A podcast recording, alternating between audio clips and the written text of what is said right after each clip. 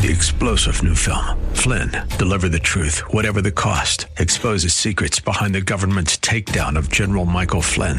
Flynn knew what the intel world had been up to. He ordered the first audit of the use of contractors. This set off alarm bells. He told the truth. He was the most dangerous person for Donald Trump to hire. They had to get rid of Flynn.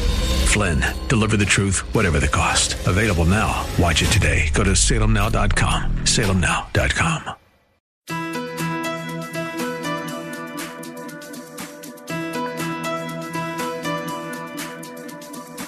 It's time to sit back, relax, and listen to Conversations with Joan. Conversations with Joan will inspire, motivate, and empower you. Live your best life now. Listen, learn, think, and decide. And now, here's your host, Joan Herman.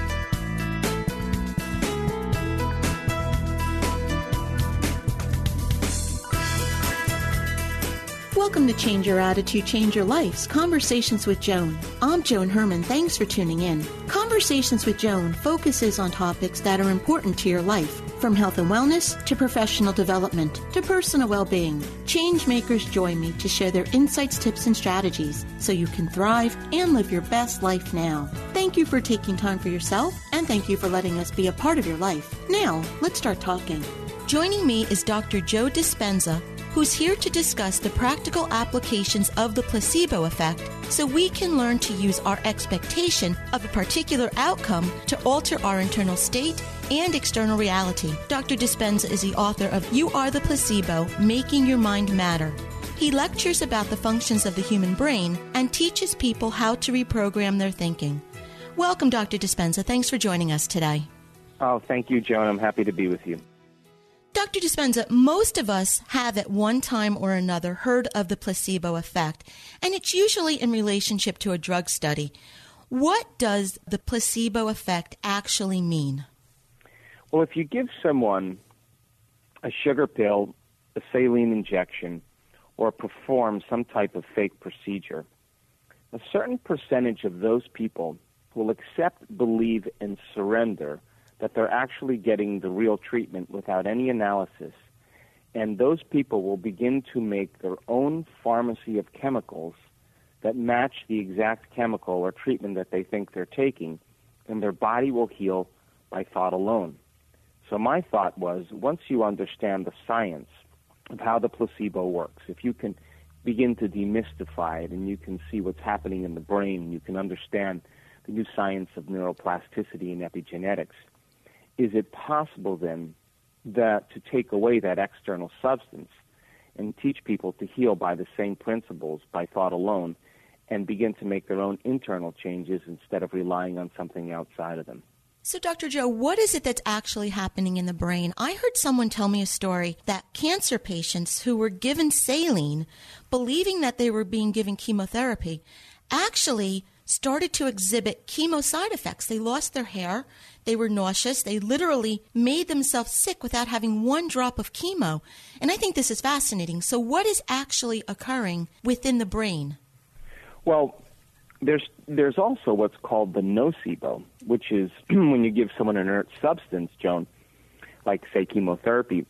If you begin to accept the particular suggestion, the thought that you'll get side effects from that that uh, placebo. And what's happening in your brain is you begin to select an image in your mind, an image of your in your mind based on a past experience. And if you can accept that thought, the frontal lobe creates a picture. And if you accept that thought and you begin to emotionally embrace or think about how it's going to feel, your limbic brain begins to make a a particular blend of neuropeptides that begin to signal the body for it to begin to feel exactly the way it was just thinking. So when you combine, combine a clear intention, a thought, with an emotion, you create what we call a state of being. Thoughts are the language of the brain, and feelings are the language of the body. And how we think and how we feel creates a state of being. So in those cases, your body is your unconscious mind. It does not know the difference between an actual experience in your life that creates an emotion and an emotion that you fabricate by thought alone. So your body in that moment is believing that it's in that future experience in the present moment. And it is that particular blend of thought and feeling that begins to program the autonomic nervous system to begin to respond to a thought. So there have been so many countless cases of uh, anticipatory nausea from, say, for example, chemotherapy. 40 to 50 percent of patients that, that are on their way to their first chemotherapy treatment that are told that they're going to get nauseous after their treatment get nauseous on their drive to their first chemotherapy treatment in anticipation of the outcome. So they're selecting that thought, they're emotionally embracing it, and it's their autonomic nervous system that begins to make them nauseous. So my question is, if 40 to 50 percent of those people can get nauseous in the expectation of some worse thing that could happen to them, can 50 percent of people get healthy on their drive to work in expectation of something good happening to them? So, Dr. Joe, if this is something that's occurring and we're not even aware of, of our beliefs that we're doing this to ourselves, how do we turn it around and accomplish what you're saying to turn it into a positive? Well, um, that's a great question, and that's really what the book is about. Um, I think that there's a deprogramming process that has to take place, Joan, because uh, so many people think they need a a flu shot because they're told that um, you know germs are what create flus, and and they're expecting that outcome. So there's a deprogramming process that has to take place. And by the same means, that means that we have to examine our very beliefs that we have about the nature of reality. And a belief is just a thought you keep thinking over and over again until you hardwire it in your brain. And since beliefs are based on past experiences and experiences stamp neurological networks into place, and the end product of experiences is called emotions, so then the very boundaries of our beliefs have to do with how we feel. So if how you think and how you feel creates a state of being, and you keep thinking and feeling in the same way, redundancy of that cycle conditions the body to become the mind of that particular state. Once the body is the mind, it's a habit, it's a subconscious program. So beliefs are extended states of being, and if you keep thinking and feeling that way, they become unconscious or subconscious states of being. Most people don't even know that they believe certain things. They just accept them because it's part of their very visceral physiology. So in order to change a belief or perception about yourself and your life, you have to make a decision with such firm intention that the amplitude of that decision carries a level of energy that's greater than the hardwired programs in your brain and the emotional addictions in your body. And your body literally has to respond to a new mind. In other words, the choice that you make becomes an experience that you never forget. As an example, uh, the person who moves into a state of religious ecstasy in the deep south in the United States and drinks strychnine and has no biological fa- effects, or the mother whose child who's caught under the the car and the mother lifts the car and pulls the child out. The mother doesn't say, geez, I ate carbohydrates yesterday and I haven't worked out in two weeks. The, the, the, the preacher doesn't say, geez, I wonder if I'm going to be poisoned today. I don't know if I'm going to live or I'm going to die. Their decision is final. And the energy of that decision, energy is the epiphenomenon of matter. So when we begin to change our energy, the body begins to respond. And that's the moment we begin to rewrite the program. That's the moment the bodies and brain are no longer living in the past, in the present. It's the moment the body is living in the future, in the present.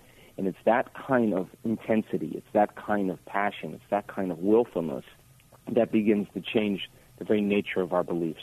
Joe, for the person, and, and I, I'm sure you know this type of person as well as I do, who is innately a negative type of person, who really in, subconsciously believes that the worst will happen. And then that person decides they, they listen to what you're saying and, and what we do on this show, and they decide that they want to make changes. So they start to tell themselves, oh, I'll be happy, or oh, you know, whatever it is they're telling themselves. But internally, they still have that negative belief at the core. How do they take that first step to really making the deep changes that are necessary? Oh, this is a really great question because my work, and I'm certain that your work, is just not about positive thinking because um, the way we think and feel, and as we were talking earlier, uh, and uh, think and feel and feel and think, it's that cycle, that loop then creates what we call our personalized state of being, our personality. So if a person has had some really rough situations in their past And those past experiences create certain emotions. And those emotions drive certain thoughts, and those th- thoughts reaffirm those emotional states. Then, for the most part, their brain and body are literally living in the past because the body is the unconscious mind living by the same emotion, believes it's in the same past experience 24 hours a day, seven days a week, 365 days a year. The body literally is in the past. And if you condition the body to become the mind, then the body actually believes it's physiologically in the past. So we can't create a new future by living in the past. So if a person is going to think positively and start changing their thoughts like I'm thinking positively, it doesn't work because 95% of who we are by the time we're 35 years old is a set of memorized behaviors, emotional reactions, beliefs, perceptions, and attitudes that function like a subconscious computer program. So now the person is going to think positively with the 5% of their conscious mind. But for the most part, they've memorized negativity for the last 35 years.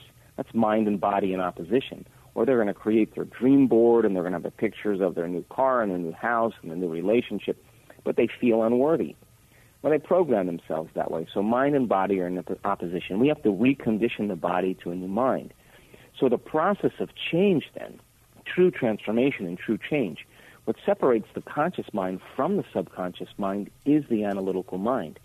And the whole purpose of the model that we use in the book about meditation, meditation, its purpose is to get beyond the analytical mind and to drop into those layers where those programs can exist so we can make true change. So the person who's crossing the river of change, the first thing they have to look at is they have to become conscious of their unconscious thoughts. Write them down. List the thoughts that are slipping by your awareness that you believe every day, but they're not true. You just believe them. What behaviors and habits, what do you say out of your mouth that you want to change? Those are um, programs, they're habits. Become conscious of your automatic uh, behaviors and habits and look at the emotions that you manage every day and live by every day and decide if those emotions actually belong in your future. I think most people, you know, the concept is your personality creates your personal reality. That's it. And your personality is made up of how you think, how you act, and how you feel. So the present personality who's listening created the present personal reality called a life, which means if you want to create a new personal reality, you have to change your personality. You got to begin to think about what you're thinking about and change it. Begin to notice how you're acting and behaving and alter that. And then begin to look at the emotions that keep you anchored to the past and start creating some elevated emotions. As an example, you know, most people try to create a new personal reality as the same personality and it doesn't work. For example, if you want to be wealthy, a wealthy person will never feel lack, so you can't bring the emotion of lack into your future. A wealthy person doesn't complain about money because they have enough of it. So then you have to begin to change your very thoughts, behaviors, and emotions. And you have to do it enough times that you begin to create a new habit of thought, a new habit of action, and a new elevated emotion. And the new science of neuroplasticity and epigenetics shows that it's absolutely possible to literally change your state of being. Joe, very quickly before we run out of time, a new study showed that irritable bowel syndrome patients were able to dramatically improve their symptoms by taking placebos. But the interesting part is they knew that they were taking the placebo. How is that possible? Well, it's very interesting because suggestibility, our level of suggestion, there's a certain percentage of people that accept suggestions without any analysis. Now, the greater the analytical mind, the less suggestibility we have. So, a, certain percentage of people, even though they know that it's the placebo, are still expecting and hoping with excitement that even though the placebo it's a placebo that they're on some level doing something different and it'll work and that's how powerful the subconscious and the autonomic nervous system is and and and, and that's just the beginning because so many people then once they understand that somebody else has been healed from a therapy or a treatment or even understand that it is the placebo those people are hopeful just because they begin to think differently. They begin to act differently. They begin to uh, change their internal chemistry. They change their state of being. And, and that, it, that process, that simple process, we can do on the drive to work. And the point is, is that if, you know it's the placebo, uh, then in your life, maybe it's important enough if you can change your state of being by thought alone. Then affirmation, then, that you don't need some substance in order to do it they accepted it without any substance at all, even knowingly that it wasn't even uh, uh, uh, it was an inert substance. The book is You Are the Placebo Making Your Mind Matter by Dr. Joe Dispenza.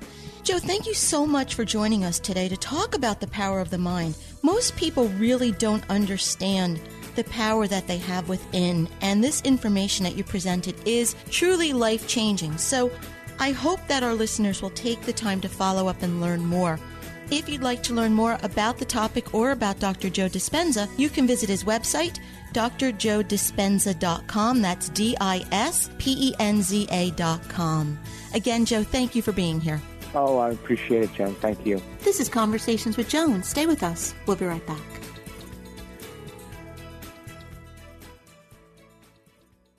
Do you feel lost on your journey to health and happiness? Then let us guide you on your path. Personalized actions towards health. Your path is a series of choices you act on every day. We guide you on a personalized journey of dietary, exercise, genetic, supplement, and lifestyle choices that lead you to optimal health and happiness. Often taking the road less traveled leads to liberation. Your path is personal. Your journey, like you, is unique. Take action today. Head to bestpathforme.com. Again, that's bestpathforme.com.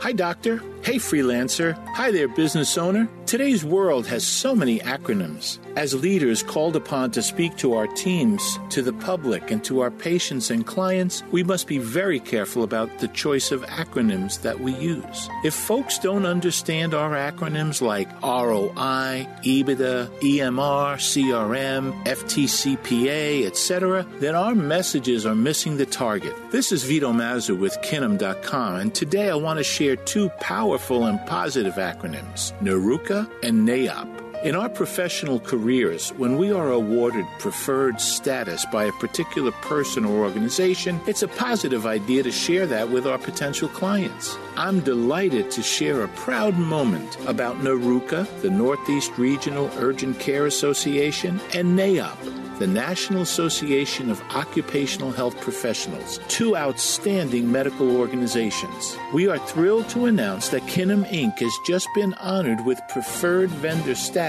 by both of these outstanding medical entities. They represent two of the fastest growing segments in medicine. Kinim will be helping them with cash flow management services. We're very grateful for this recognition and would love to tell you more about it. So call me at 800 850 5110.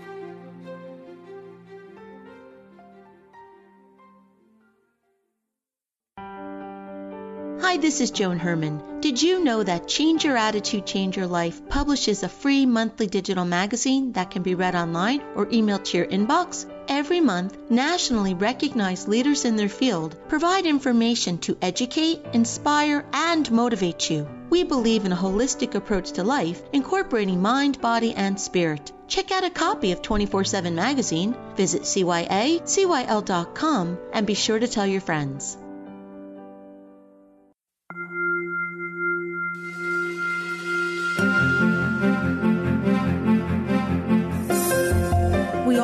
Live a happy, productive life, but sometimes we just need a little help. Our Coach on Call experts provide strategies to help you live your best life now.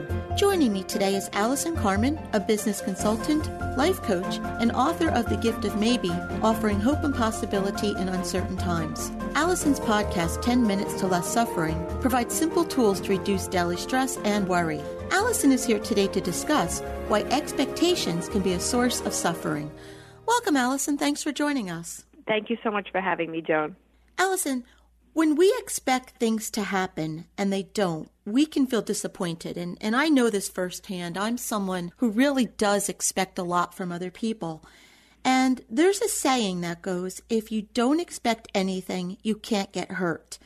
Do you believe the expectations that we hold can have a negative impact on how we live our life? Absolutely. I mean, when you think about it, expectations are our way to deal with uncertainty because deep down, a lot of us are afraid that we're not okay. So we write stories about what needs to happen for us to feel safe. And that's what expectations are. We hold them and they make us feel safe, but they're really just a story. And the trickiest thing about expectations is we don't realize it. We think that expectations are making us feel better, but really they create so much dissatisfaction in our lives. And I can even just remember a few weeks back, I took my parents to a my favorite Japanese restaurant, and I was so excited. And the minute we walked in, my mother looked around, and the place was a little shabby, and she didn't like where she was sitting. And because it wasn't what she expected, because she thought to herself, "Oh, Allison's taking me to her favorite restaurant," because it didn't look the way that she thought it was going to look, and because the table wasn't where she thought it was going to be, the dissatisfaction kicked in.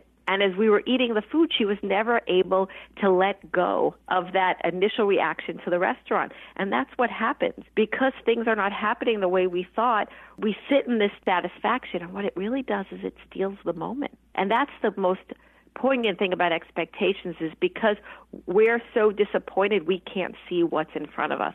There could be a miracle happening in front of us and we wouldn't know it. And it's interesting if you speak to people who have had great loss in their lives they're, they're very interesting because they see how their expectations stole that moment. And they have these feelings if I could just go back and do it again. And we don't want to live like that. The best way to live is to free ourselves and to come into each moment and allow ourselves to see the miracle of the moment. And that's present living. And present living is poignant living, it's deep living. And then when we let go of those expectations, we could have an expansive view of all that's happening in our lives.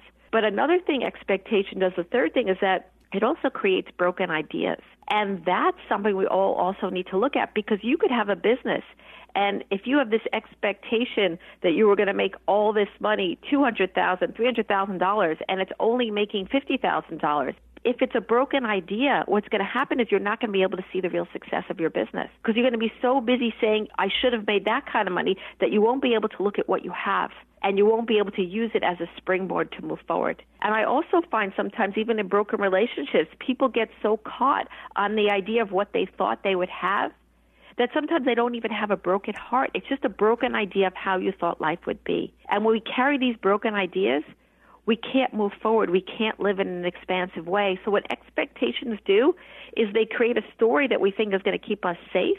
But what they really do is they steal the moment and they don't allow us to see what's really happening in our lives. I can recall a conversation that I had with you recently, and in it I was sharing a story about something that happened in the past, and I said the words to you, so and so should have, and before I even finished the sentence, you stopped me and you said, get rid of the should. So, how can we learn to expect less? Do you have a technique that you can offer to help us? Yes, I have three steps that I use in my own life and with my clients to try to lessen expectations. And the first one is always awareness. And I find that if I'm aware of my expectations, I'm able to let them go. Because if you think about it, if you could start every day and say, I'm not going to expect anything today. I'm not going to expect what this restaurant's going to be like. I'm not going to expect what my, my relationship with my friend is going to be like. I'm going to have no expectation for what my work day is going to be like. We're not going to constantly be disappointed because we're going to say, I'm just going to be open. I don't know what's going to happen. And it's not like you're giving up your likes and your dislikes, but because you lessen those expectations, you're going to be so present that whatever comes your way, you're going to enjoy and you're going to be open, but you're also going to see so many more possibilities in your life because you don't realize expectations shut us down. It's a limited view of all that can be. And the minute we let it go, we are so available for new possibilities. We are so available for what uncertainty can give us.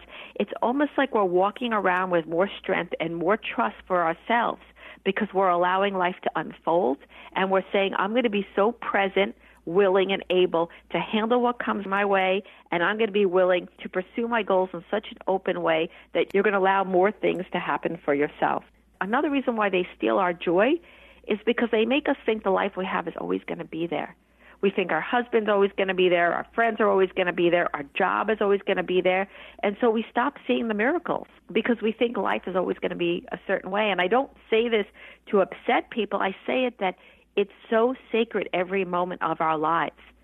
So if we're able to see the sacredness and let go of how we think it's always going to be, that's when the preciousness comes in. That's when we notice the flowers, we notice the trees, we feel the love that we share with someone because it's so precious because we don't know how long it'll be there and if it'll always be there. So it's not that we live in more fear, but we live in more gratitude and appreciation. And I also just want to go back to this idea of broken ideas that the expectation makes us hold on to things in our lives that are really not working And that's what I call the broken idea. It's that we're so sure our lives should have been a certain way that we can't let it go and see what it is today. And life will always change. And things we thought we'd have in our lives, sometimes we don't. And businesses we thought we'd have and partners we thought we'd have, everything always changes. And so we have to be able to let go of the life we thought we were going to have to really embrace the life that's in front of us and to also embrace what could possibly be. So you need to ask yourself, is what's happening in my life real or it's just a broken idea of how I thought it should be? And if we could let go of these ideas and the past and how we thought it could be and the expectations, we will show up so open to have the life that we really want to have. And that's the most important thing. If we could be present, we could be open and we could look into the unknown and say, I'm still okay and I can handle what's happening. I don't need to expect things. I just need to be open and have faith in myself that no, that no matter what happens, I will still be okay and life is filled with hope and possibility. Can you apply the concept of maybe to eliminating expectations? Absolutely, because deep down we create these expectations because we're afraid that we won't be okay. That's the biggest fear that we're not safe, that we're not well, that we can't have success. So what this idea of maybe does, it just allows us to cast doubt on our biggest fear. So for me, when a big disappointment happens, when I see I have a broken idea, the first thing that I will say to myself is maybe I'm still okay. Maybe everything is still okay. Maybe what's happening is good. Maybe things will get better. So what it does, it just provides hope and allows me to let go of everything I thought I knew and to realize that just because I don't know doesn't mean that things are not going to be okay. And just because I don't know doesn't mean that it, that success is not around the corner. Everything we don't know is not our enemy, and maybe reminds us of that. Maybe allows us to let go of the expectations and to look within ourselves and to look outside of ourselves and know it's all a big maybe, but that is hopeful and that is filled with new possibilities and new opportunities for our life moving forward. Allison, thank you so much for joining us. If you would like to learn more about Allison and her work, or if you'd like to listen to her podcast, 10 Minutes to Less Suffering, you can visit her website, AllisonCarmen.com. And as always, to hear more from Allison, you can visit our website, cyacyl.com slash Allison. We'll be right back. Recently, I was flipping through a toy catalog, shopping for a gift for a French child, when I stumbled upon an item that had brought hours of enjoyment to my children. It's a square box that has different shapes cut out into each side with matching pieces. The goal of the toy is for children to fit each piece into its corresponding hole, thus learning to recognize shapes and how to fit like things together. My boys spent hours placing the various shapes into their respective holes. Most times, the pieces fit together with ease, but on occasion, they would work tirelessly trying to make the wrong piece fit into the wrong hole an oval in a circle, a square in a triangle, a rectangle in a square.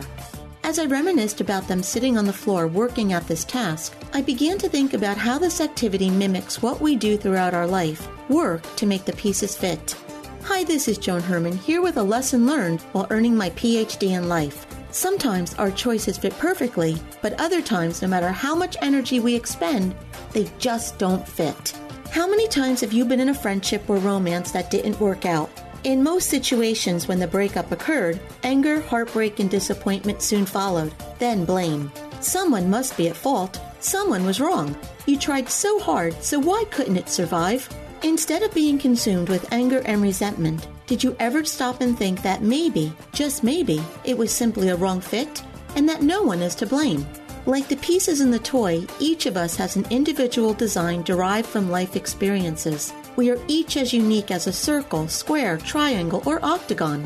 When we make the right match, everything fits perfectly. But when we have the wrong pieces, it doesn't work, no matter how hard we push or on what angle.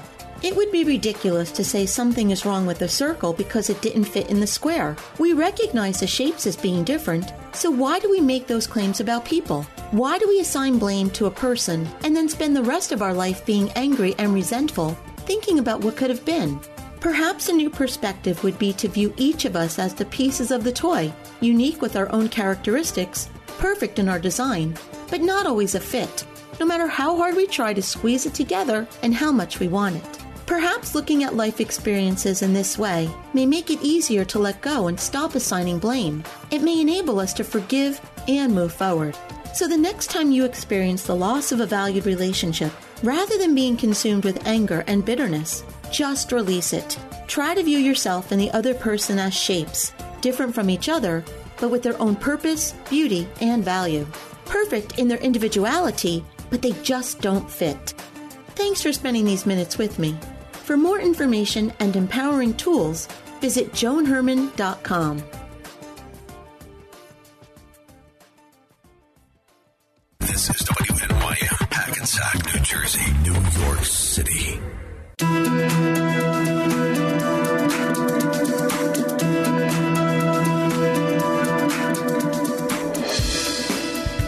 Back to Conversations with Joan. I'm Joan Herman. Thanks for staying with us. Joining us today is Eileen Lashinsky, the founder and creator of Find Body Freedom, a program developed for women who want to change their relationship with their bodies. For over three decades, Eileen battled with her own issues with body image, weight, and her relationship with food. After trying every diet on the market, she realized that the answers to her struggles were right inside her body. Since then, Eileen has been working with women to guide them to discover their own innate body wisdom and to find body freedom.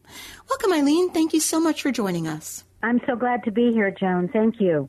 Eileen, you recently published a book, Reflections of a Fat Girl Wisdom Lost and Found from Growing Up Overweight. Can you tell us a little bit about how this book came about? Yes, I can. And I have to say, I'm so excited to be able to talk to you and to others about the book. Um, but I will tell you that even though I'm so excited about the book, um, it was my husband actually who said, Eileen, you have to put your writing into a book form. And when I was in private practice in upstate New York um, for nine years, uh, for seven of those years, I wrote a monthly article for Jill Magazine, which was published by our local newspaper. And every month I had a column, and every month I would write about women's issues, about anything and everything having to do with women, whether it was a national holiday, a political event, or um, something I might have seen on TV or read in the newspaper that would be of interest to women. And I wrote article after article after article. And my husband at some point said, Eileen, you have to put these into a book. And I said, no, I don't want to do it. And I don't think they belong in a book. And he said, Eileen, you have to do this. And then my marketing guru came along and basically said the same thing. So guess what? Now we have a book. So, Eileen, what does this title represent? What are the main themes that you teach? So the title represents, I'll start with that one, Joan.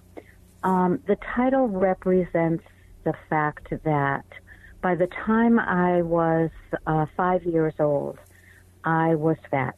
I was a fat child and I was an adolescent, and I was in a young adult and into mid adulthood, uh, swinging from um, uh, binge eating to uh, re- highly restrictive eating, and I my weight went back and forth, and my emotional self went back and forth, and so the title represents the fact that uh, for so much of my life, and even in moments now, the lens that I looked at the world through was from this fat girl perspective.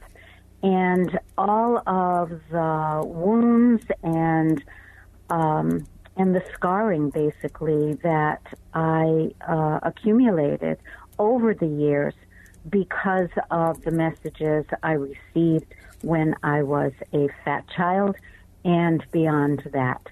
So the title is very, very representative of the lens, not only um, that I experienced the world through, but also that I wrote many uh, or all of the articles from. And so, what are the main themes that you teach?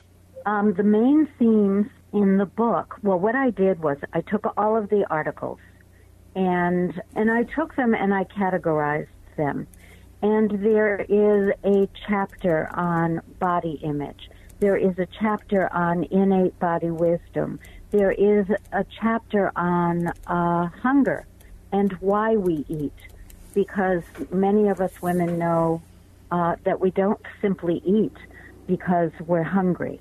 Um, or if we're hungry, we might not be hungry for food. We might be hungry for something else, but we eat anyway. And um, it, another theme in the book is about self-love. So, what do what do the articles teach? What do I teach through the articles? That basically we have to go within and learn about our own innate body wisdom. We have to learn about what will work for us. Because what will work for me, what has worked for me, doesn't necessarily work for somebody else as that person might try to duplicate it.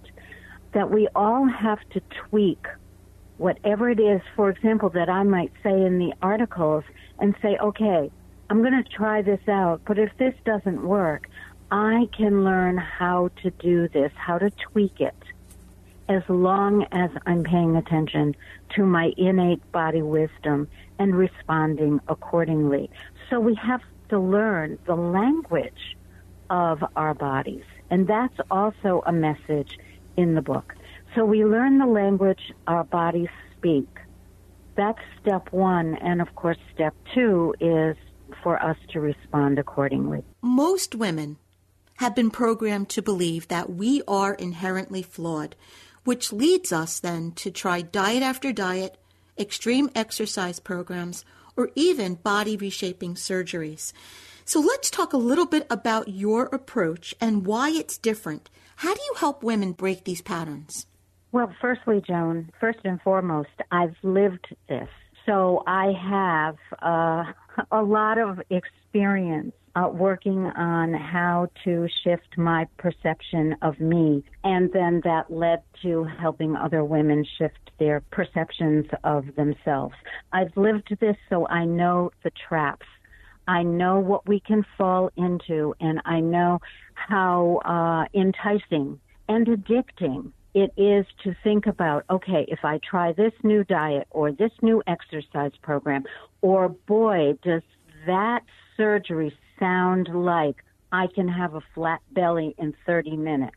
I understand all of that. And to be honest with you, some of those things I had tried earlier in my life. So I created this program, Find Body Freedom, which is an online program. It's a modular program that deals with body image, with our relationship with our weight and the scale, with our relationship with food, with the central focus on intuitive eating or attuned eating.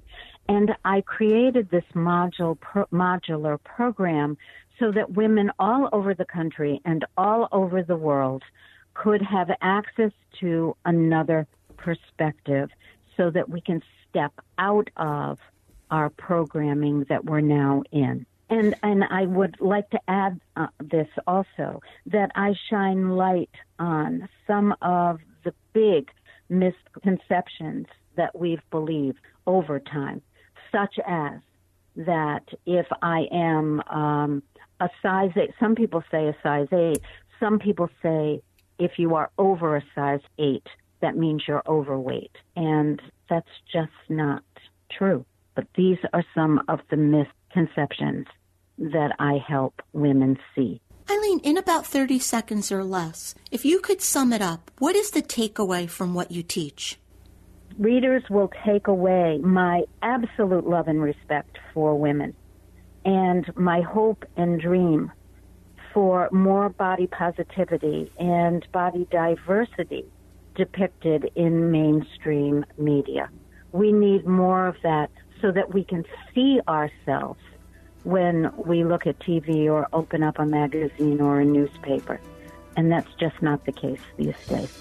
Eileen, thank you so much for joining us. If you would like to learn more about the book or Eileen and her work, you can visit findbodyfreedom.com. Again, that's findbodyfreedom.com. Or as always, you can hear more from Eileen by visiting our website, cyacyl.com slash Eileen. We'll be right back.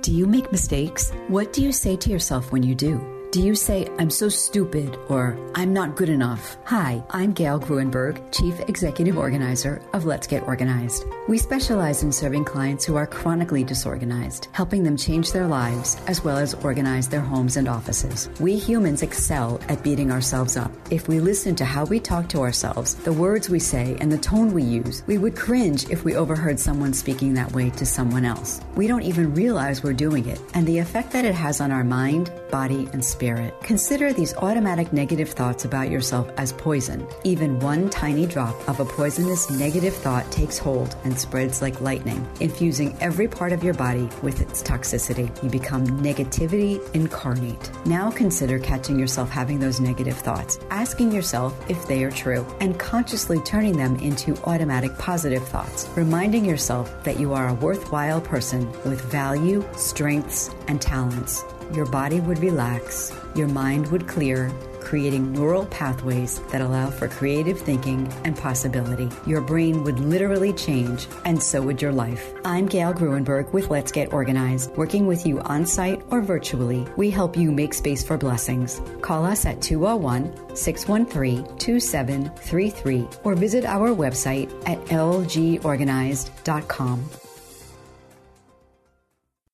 When you're having a conversation in relationship and it's somewhat controversial, you probably want to be heard and be right. Quite often that's what we want. And so we're maybe a little defensive, but is that right? Or do we want a result? The result being we'd like to get along. Hi, I'm Lindsay Levinson, Quality for Life Coaching. And they are two different things getting along versus being heard and being right. See, because being heard and right is our defense, then that connects to our ego. But ego's not really going to get you that far. If you want a result, then you're going to want to work with humility and truth. So if you've got a difference of opinion, I mean, for me, I'll quickly look for a reason to say I'm sorry. And it has to be true. If I don't know what I've done yet, then I will say, I'm sorry you're hurting. I've done something wrong here because you're hurting. But let's talk further so we can figure this out. And you don't want to talk at someone by saying you this and you that because people just shut their ears. You want to use words like we and use words like experience. I'm having this experience. I know your experience is different. There isn't a right or wrong, there's just different experiences going on here. So we just need to talk it through and land somewhere that feels really good for both of us. So you want to do a lot of that non heated conversation so that you can both feel good, but nobody is charging at another person. It's not being heard and right, it's just working toward the positive result. Lindsay Levinson, qualityforlifecoaching.com. Look me up. I'd love to talk to you, help you in any way I might be able to. You've put your heart and soul into writing a book. You've made a substantial financial investment in getting the project done, and you have a beautiful publication with your name on the cover. So, how do you reach your potential readers? Introducing the Change Your Attitude, Change Your Life Book Club, a resource guide created for books that change lives. A book featured gets recognized. Change Your Attitude, Change Your Life includes the work of some of the most inspirational and influential authors in the world. Shouldn't you be there too? Let's get started. For more information, visit cyacyl.com slash book club.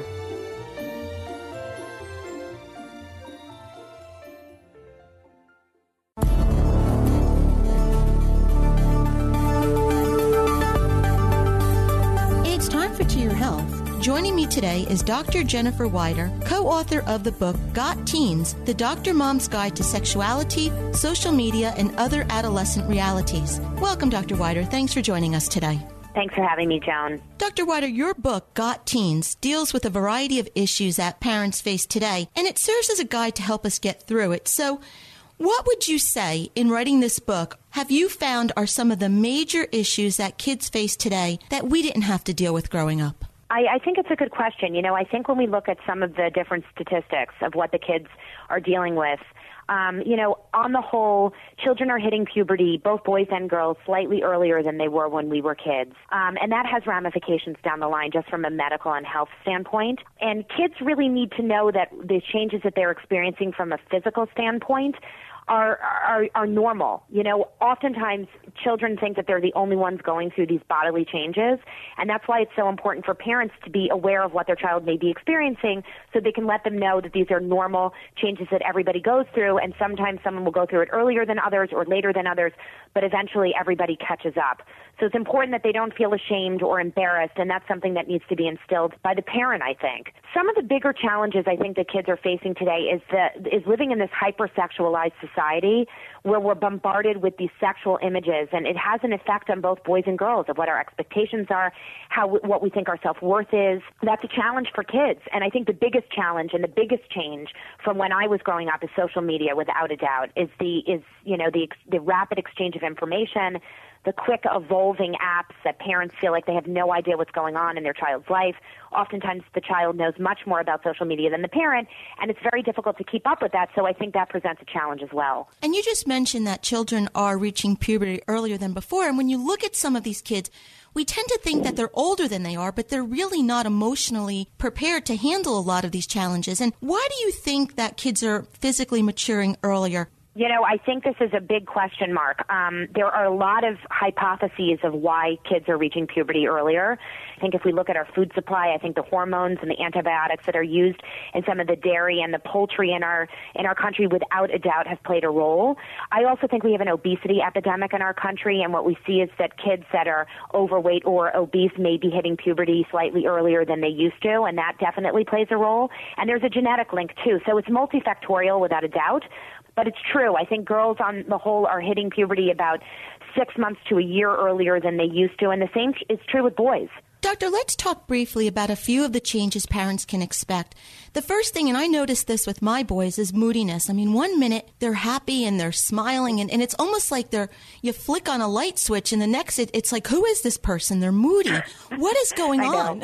I know. You know, it's so funny, Joan. I think we all experience that. Your once, you know, angelic child that you remember holding hands with, watching, you know, Dora the Explorer turns into a werewolf overnight, and you don't know why. And their moods can change rapidly in the course of a day.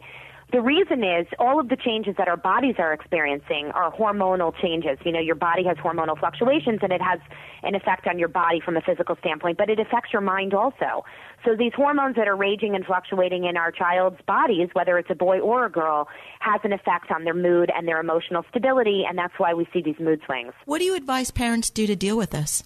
I think it's important to be there. You know, it's hard to be the receiving end of a child that's barking at you or or saying things that are disrespectful. I don't I don't think that a parent needs to accept that. I think that you need to instill your values and let your child know how you want to be spoken to and what the proper way to have a discussion and to have, you know, interpersonal connection is. But but also to know and file in the back of your head that these changes are temporary, that sometimes they're out of the control of your child and they may be reacting you know, overly sensitive or they may be a little bit more angry than normal. And just to know that it's part of puberty and you went through it too and just to give them a little room to experience the feelings they may be having. Now, doctor, what about skin changes? Most kids deal with acne.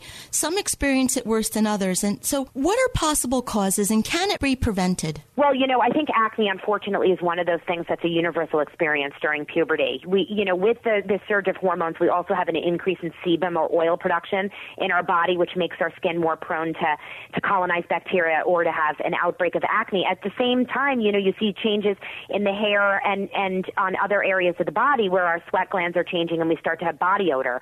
Unfortunately, not so easily prevented. There is treatment for a child that may be having some serious or cystic acne. You know, sometimes we see our kids have terrible acne, and at that point, it's time to bring them to a dermatologist. But for the most part, it's going to be cyclical and it's going to die down after the pubertal changes. But kids are going to experience acne, unfortunately. One of the things I noticed with my boys, it's their sleep patterns seem to change. Where they used to go to sleep earlier and get eight hours sleep and wake up earlier, it seems like now they can't fall asleep until midnight, one or two o'clock. Is that a normal rhythm that happens during the teenage years, and is it okay? Well, you know what? That's such a good question. I think it is okay. It is normal. Our kids' biological clock, you know, it shifts. So we see in puberty and adolescence, our children may not be so tired like at 9 o'clock or 8 o'clock as they used to, and they may go to bed at 10 or 11. The problem is the schools haven't caught up. So a lot of our kids that are going to bed at 11 o'clock are also waking up at 7 or 6, and it really isn't enough sleep for them. You know, they really need a solid 10 to 11 hours of sleep at their age because their body is growing and changing. And so, unfortunately, a lot of our kids in this time period during puberty and adolescence are sleep deprived, which also can exacerbate mood swings and some of the other emotional fallout from puberty. The book is Got Teens, The Dr. Mom's Guide to Sexuality, Social Media, and Other Adolescent Realities. If you'd like more information, you can visit Dr. Wider's website, drwider.com, and that's W I D E R.com. Doctor, thank you so much for being here with us today. I hope our listeners take away the, all of this important message, but if nothing else, just remember that this is temporary and it won't last forever. So thank you for being here. Joan, thanks so much for having me. You've put your heart and soul into writing a book. You've made a substantial financial investment in getting the project done, and you have a beautiful publication with your name on the cover. So, how do you reach your potential readers? Introducing the Change Your Attitude, Change Your Life Book Club, a resource guide created for books that change lives. A book featured gets recognized. Change Your Attitude, Change Your Life includes the work of some of the most inspirational and influential authors in the world. Shouldn't you be there too? Let's get started. For more information, visit cyacyl.com slash book club. I want to be riding my bike. But at this moment, he's fighting leukemia. St. Jude Children's Research Hospital is saving lives with pioneering research and care. And will never have to pay St. Jude for anything. Please take a moment and visit stjude.org today.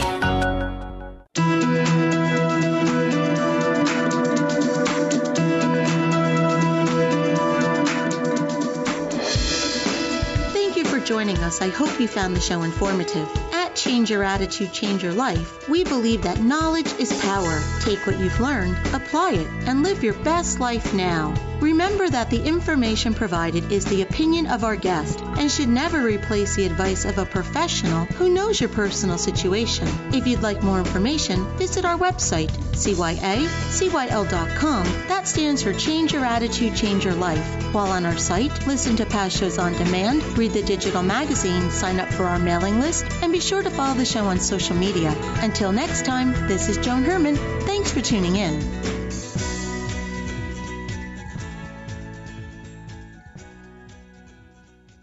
The preceding pre recorded program sponsored by Maximilian Communications, LLC.